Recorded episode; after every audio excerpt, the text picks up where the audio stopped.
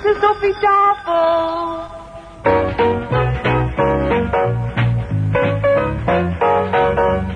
The makers of Epic Pure Sunflower Oil, Purine and Pret Cooking Fat, Yum Yum Peanut Butter, Maple Margarine, and Niblets Cheese Twists present the Epic Casebook.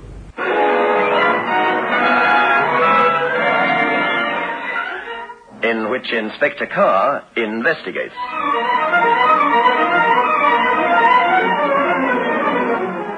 Good evening. A few weeks ago, I went to a race meeting at Germiston, at which Jolly Drummer was the hot favorite for the main race. He was beaten by Uncle Ben from the Oppenheimer stable. Now, whenever this sort of thing happens, certain wiseacres will hint darkly of sinister goings on and what have you. Well, as I went back with friends of mine, there is no doubt that Jolly Drummer finished the race somewhat lame. What some people fail to realize is that animals are like human beings. They have their off days just as we do. Oh, don't misunderstand me. I'm not saying that the sport of kings is entirely free from malpractice. Where there are great rewards to be won, there are certain to be persons of questionable character who will perpetrate every trickery under the sun in order to get a share of the pickings. Why all this? Well, I'm going to tell you of a leading racehorse owner who was found dead under circumstances that left no one in doubt that murder had been committed. I've called my story Death is the Victor.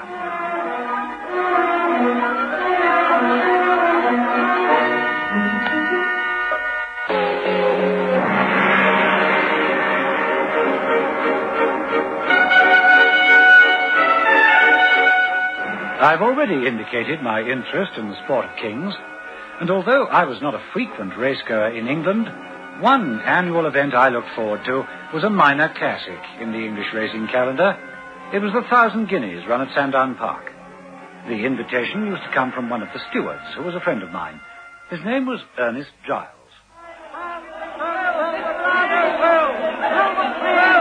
Oh, what do you think of the favourite for the Guineas, Giles? I like it very much. I can't understand it. Can't understand what? The favourite, Gay Wastrel, was even money a week ago. Now it's three to one. I think it's the flowers horse. I hope you're right. I backed it. Well, we'll soon know. It's almost time for the off. The white tigers up and around the stop quarters. They're coming into line now. It's a good line. No one's playing up. I don't think there'll be any trouble. And there goes the bell. The way to a flying start. Sublime is showing Western running. Followed by April Fool. Gay Wastrel the favourite the handy third in the central course. Just behind her is Insulated. Insulated making forward move. They've just the lead there on post. Insulated has taken over. Great Mare is finding out really well. Gay Wastrel has moved up there too. Racing there seems to be in trouble. Racing Leicester looks as though take part in the race. Gay Wastrel has taken over. Just behind is Insulated. Still showing the weight in running. Insulated striding out really well. Loverboy has come on the scene. Loverboy, there's only a furlong to go. And it's still Gay Wastrel. Followed by Insulated. Looks like a match between these two. No, no. Gay Wastrel is tugging ahead. Gay Wastrel looks like winning it now. I don't think it's late to catch her. Yes, it's Gay Wastrel that beats the link fair for Insulated with Loverboy third. There's no question about it. Gay Wastrel's favorite, a clear winner. Well, did you back it? I did. Rocked the bookmakers. I, I took two to one in one pound notes. well, don't let the money go to your head. I won't. I ought to go to the unsaddling and congratulate the owner. Can you come with me? To.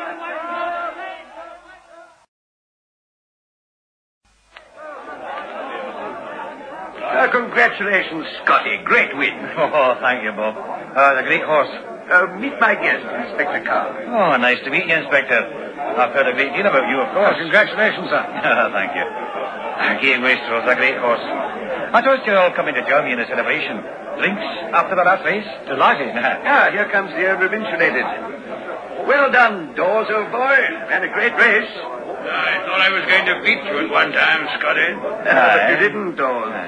Oh, by the way, Inspector Carr, meet Mr. Dawes. Mr. Dawes. Inspector. Uh, now, I've booked the Tudor room at Claridge's for a celebration tonight, and you're all invited. Strangely precipitant under the circumstances. Are you coming, Inspector? Thank you.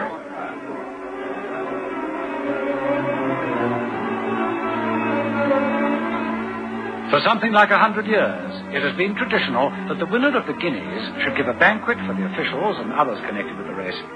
First, I joined the others in a victory drink in the steward's room, and then left the course. There were one or two things to clear up at the yard before my plans to spend a weekend of leisure. As it transpired, my plans went awry.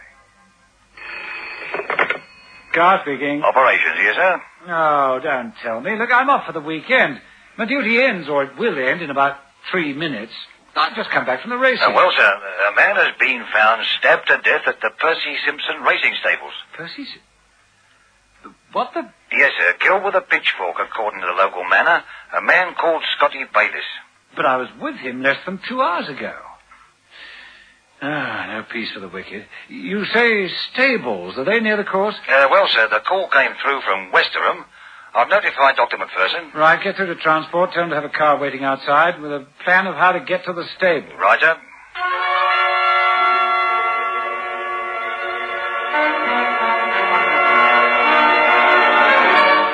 It had been many years since I visited this small country town, which nestled at the foot of the hill known as the Widow. Very soon, we were driving through a gate which said, Danger, horses exercising.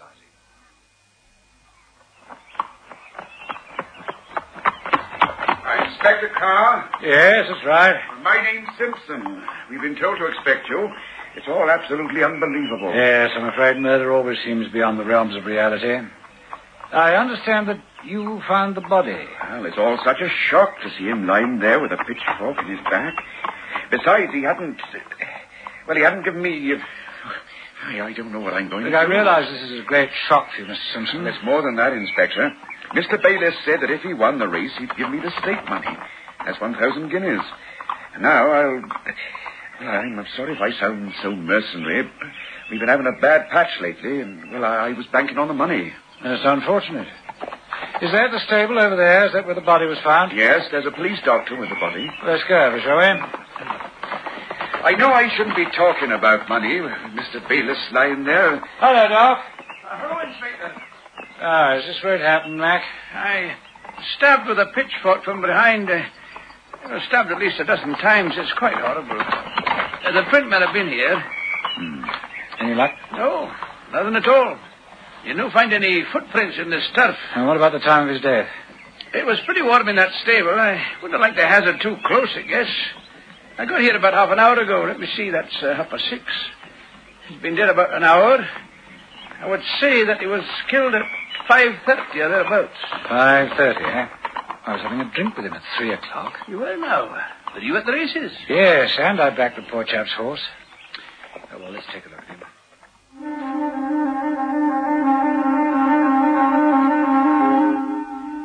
I inspected the stable. It became obvious that instead of housing animals, it was more of a place of storage. There, I saw sacks of forage, harness, saddles, and the like. And the lifeless body of Scotty Bayliss. It was difficult to resist a feeling of compassion for the man who but a few hours ago achieved one of the most cherished ambitions, to become the winner of the guineas, and yet not live to receive the tributes of the weekend newspapers. Oh, dear. Sad, isn't it? Well, if it's all the same to you, I'll go over to Western Station to arrange for the removal of the body. There's nothing more I can do here. Okay, Mac. See you back at the yard. I, uh, good day to you, Mr. Simpson. Good day, Doctor. Have you got transport? I thank you. My car's at the other side of the stables. Uh, all right, Mr. Simpson. I'm ready to take your statement. Oh, by the way, um, I saw you at the end saddling, didn't I? Yes, naturally. Yeah. Oh, well, let's go from there, shall we? What did you do then?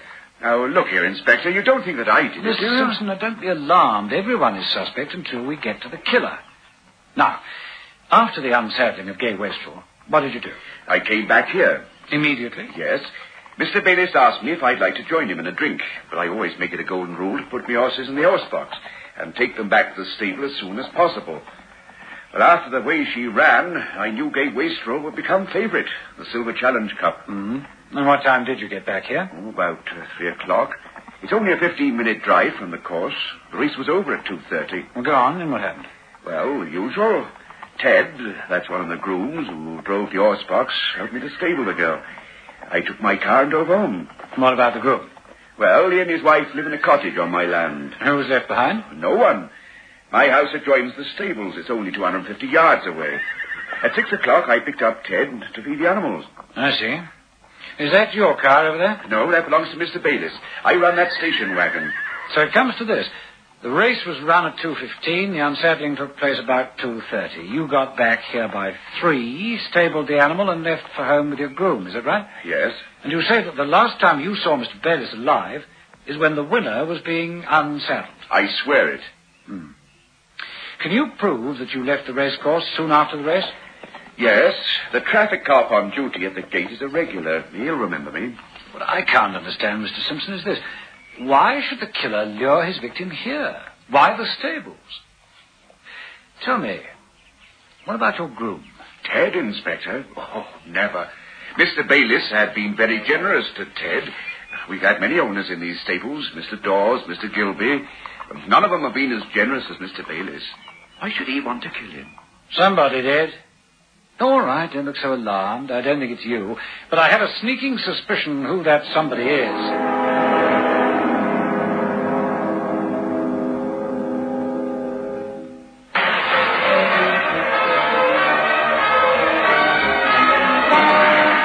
Having reassured the trainer of Gay Wastrel that he was not number one on the list of suspects, I asked him to show me the layout of the place. A survey made it clear that the stable grounds were completely shut off from view. They could not be seen from either the main house or the groom's cottage. I decided to have a word with Ernest Giles, my host at the races. I'll help you all I can, Carr, but it won't be much. Uh, how well did you know Bayliss? Did you know him very well? I wouldn't say very well. I liked the man. We rarely met outside the racecourse. Well, what I'm trying to find out is whether this murder is a gambling killing or not.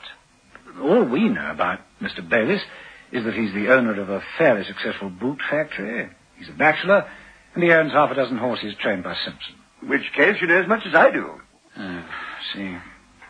I understand that you, as the architect, were responsible for some of the extensions at Sandown. Yes, I was. Now, what I'm trying to find out is the possibility of going from Sandown Racecourse to Westerham, avoiding any of the main gates or roads. That's easily answered. Come over here, Inspector. Huh? Now, there's your map of Sandown. Yes. Now, up here to the northeast is Westerham, and there are quite a number of the traders are there. You see it's only seven miles away. Now, a car would leave the racecourse through this opening here between the trees. Yes. Cut through this ground, a bit bumpy, but easy to do. And that would take one on to the old dirt road. Good heavens, yes. That way one would come out by Simpson's racing stables. That's interesting. Very interesting. Now, supposing you had to go to Simpson's stables, is that the route you'd take? Almost certainly. It cuts off about four miles. Imagine the traffic after a Saturday afternoon's racing. One took the main road. Yet Simpson. Oh, oh, I see. Simpson wouldn't want to drive his horse box over that bumpy road. No, of course not. Not with an expensive animal like Gay Wastrel in the box. Now, I come to think of it, I remember Bayliss asking me to look at a yearling he'd bought at a sale. We left the racecourse and took that old road. Oh, it gives us a lead, but also a headache. Now, why? Well, our highly efficient X branch will have to check on the movements of a lot of people. People who left the racecourse. Including me. Including you, Giles. no, but quite seriously. Whoever did this thing will be concerned to establish his alibi. What about the winning jockey, for instance? Leatherby. Yeah. I saw him leave with Bayliss. You did, did you? What time was that? Well, you were there, Inspector. Oh, no, no. You left a few minutes before. Soon after we all toasted the winner in the steward's room. And you say the jockey left with Bayliss? Yes. Now, listen, Inspector, I don't know what you're thinking, but Leatherby used to ride for me when he was an apprentice. I'd stake my reputation on the fact that there's no straighter jockey racing. Oh, you may be right, Giles, but Bayliss left about three, and he's found dead two and a half hours later. I'm going to have a word with Leatherby. Mr. Bayliss? Oh, I don't know anything about the boss's death. Why question me? Because I'm hoping that Mr. Bayliss did or said something in your presence which could give me a lead. You would want the murderer caught, wouldn't you? Yes, of course. You didn't say that with any conviction. Well, listen, Governor. I don't know why you've come to see me, but I don't know anything about it, see? Well, I hardly knew the gent. This is the first time I rode for him. Oh, is it? Yes, it is. The trainer, Mr. Simpson, booked me for the ride. He did, did he? I understand that after the unsaddling and the awarding of the cup and the drinks in the steward's room, you and Mr. Bayliss left together, is that right? Uh, that's right, Inspector. It wasn't long after you left. I remember you going. What time was that? Oh, I'm not sure. About uh, half past three, I suppose. Where'd you both go to? Well, I had no more riding engagements that day. Mr. Bayliss told me that if I won, he'd have a nice present for me. He said he'd meet me at the members' lounge. Well, when he saw me ready to go after the steward's drink, he said, I'll come with you. Well, he came with me to the members' lounge. There was no one there, and he said, I'm glad we'd settled our differences. He gave me a cheque for 200 quid for winning the race. Differences? What differences? Well, that's that's something rather personal. Don't be a fool, Leatherby. He's been murdered, don't you understand? You're involved. Now, now, now, now, wait a minute. You don't think that All I say is, just be completely frank with me. What were the differences about? Well, sir, I was offered the mount on insulated. I was about to accept when Mr. Simpson said that Mr. Bayliss would like me to ride Gay Wastrel. Go on. Well, sir, I knew the breeding of Gay Wastrel. I knew she'd had the beating of every other horse, so I agreed to ride the filly. And Mr. Bayliss seemed very pleased. He said to me, I want you to win that race. I want you to win that race more than anything in the world. I've never had a big win. Look, if you're first past the post, there'll be an additional 200 for you. Thank you, sir. If she's anything like Mr. Simpson says she is, she'll win easily, sir. I believe she broke the course record in her trial gallop. Ah, that's quite true. I'm glad you're taking them out. Very pleased indeed. They tell me that you know the course better than any other jockey. That's a very tricky man at the fore, you know. I, I know it, sir. But I'll win, don't you worry.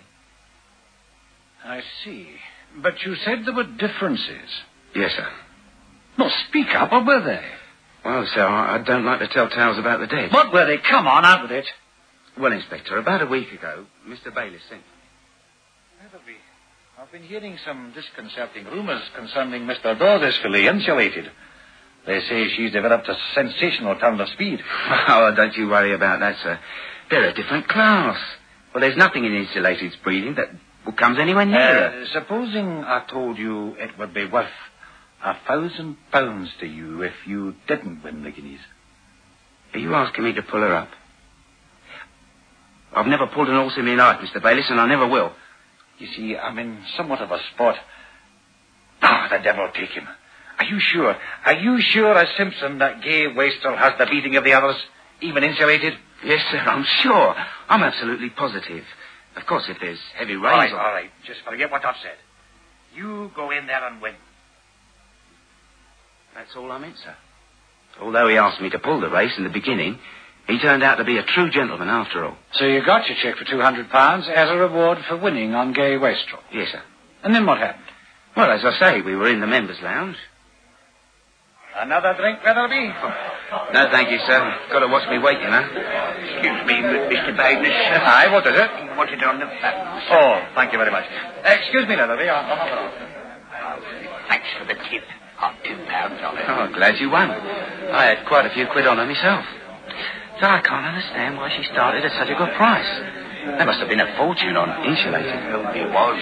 Ginger Jack who puts for Mr. Dawes said he himself put a thousand pounds on insulated at five to one. I knew I had the measure of insulated. As, as soon as I called on Gay Wastrel, I could have won by three lengths, even more. Yeah, I'm afraid I've got to go. I'm wanted rather urgently. Oh, Stewart here. Here's a wee celebration for you, too. Thank you. Thank you very much, sir. I'll see you at the Tudor room tonight, Leatherby. With your wife, of course. Thank you very much, sir. Out and I never saw him again. I see. He didn't tell you where he was going or who he was going to meet. No, sir, he didn't.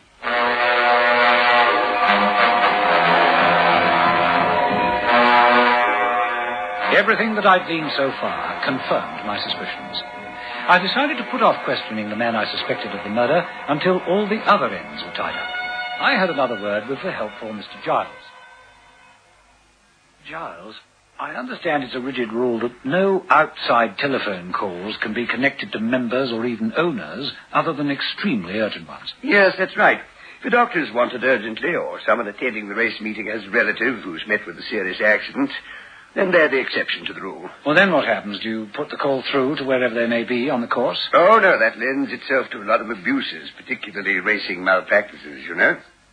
No one's allowed to talk racing on the telephone. But Leatherby tells me that Bayliss received a telephone call whilst they were drinking in the members' lounge after the race. Well, it must have been an internal call. That's allowed. Oh. Is that easily checked? Oh, yes, we're not on a dialing system, you know. Does that mean that anyone on the course can telephone anyone else on the course? Oh, good heavens, no. As a matter of fact, it's a privilege afforded to us, stewards, owners, and such like. What's the procedure?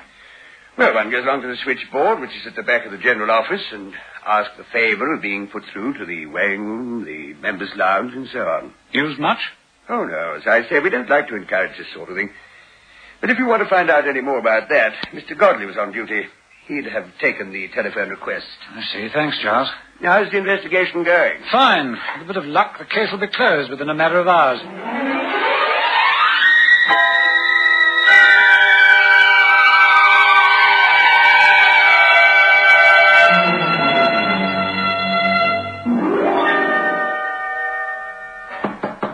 Come in. Ah, Sergeant Smith. You're right, sir. This fellow Godley remembers Mr. Dawes asking him to raise Mr. Bayliss in the members' lounge. He says that Dawes spoke to Bayliss for quite a while, and this fellow Godley remembers him well, because he gave him a ten bob tip. Ah, for once generosity will contribute to the hanging of a man. And what about the car park attendant? The attendant says that Dawes took his car out of the owner's hangar at about twenty past four and left by the north gate. That leads onto the old road. And that leads to Simpson's stables, right? We've got enough. Ask Mr. Dawes to come and see me. Right, sir.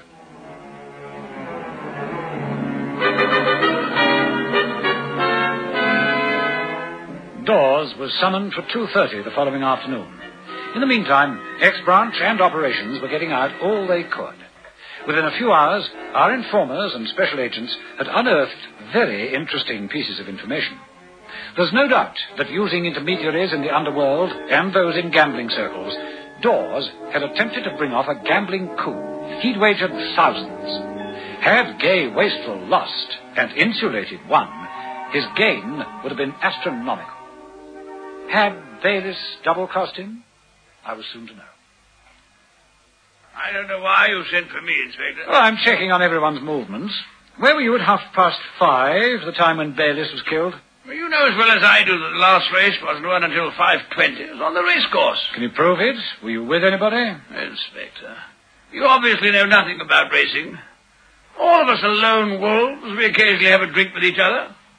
There were over 60,000 people on the racecourse. And do you expect me to produce them all as alibis? You swear you never left the course? Could you imagine I would, with the last race not yet run? Why did you telephone Bayliss?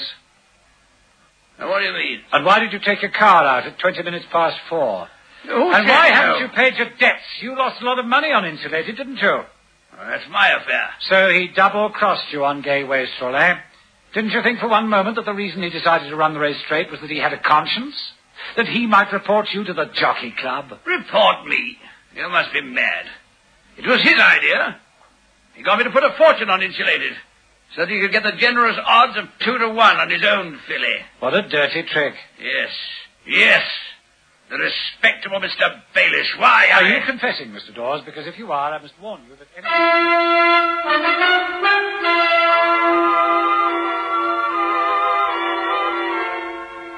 He didn't confess then, but he did later. There's no doubt that his allegations were correct. What Leatherby regarded as a change of heart in the owner of Gay Wastrel was really a change of approach. Bayliss realized that with Dawes and his gambling promise plunging all the money on insulated, he would get very good odds on his own horse, and that would pay him to run the race straight. A nice piece of double cross, but cost him his life. Dawes gave me a semblance of a clue soon after the race. Do you remember how he gave himself away? Well, listen to the commercial, and I'll be back to tell you.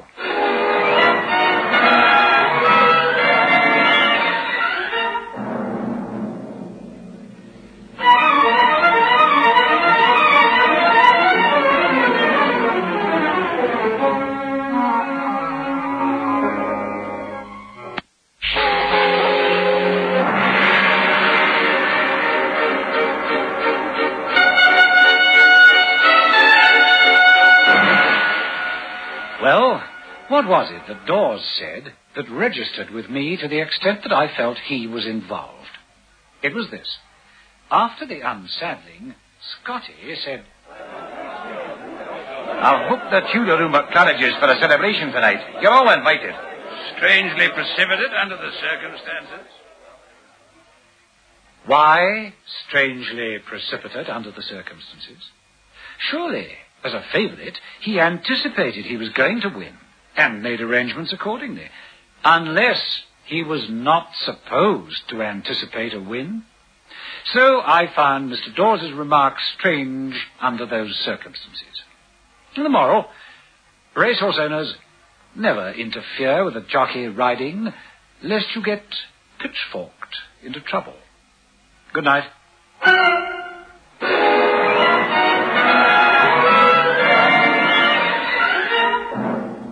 Epic Casebook was produced by Michael Silver for the makers of Epic Pure Sunflower Oil, Maple Margarine, Yum Yum Peanut Butter, and Niblets Cheese Twists, with Hugh Russ as Inspector Carr. Listen again next Thursday night at 9.30 to another exciting story from our Epic Casebook.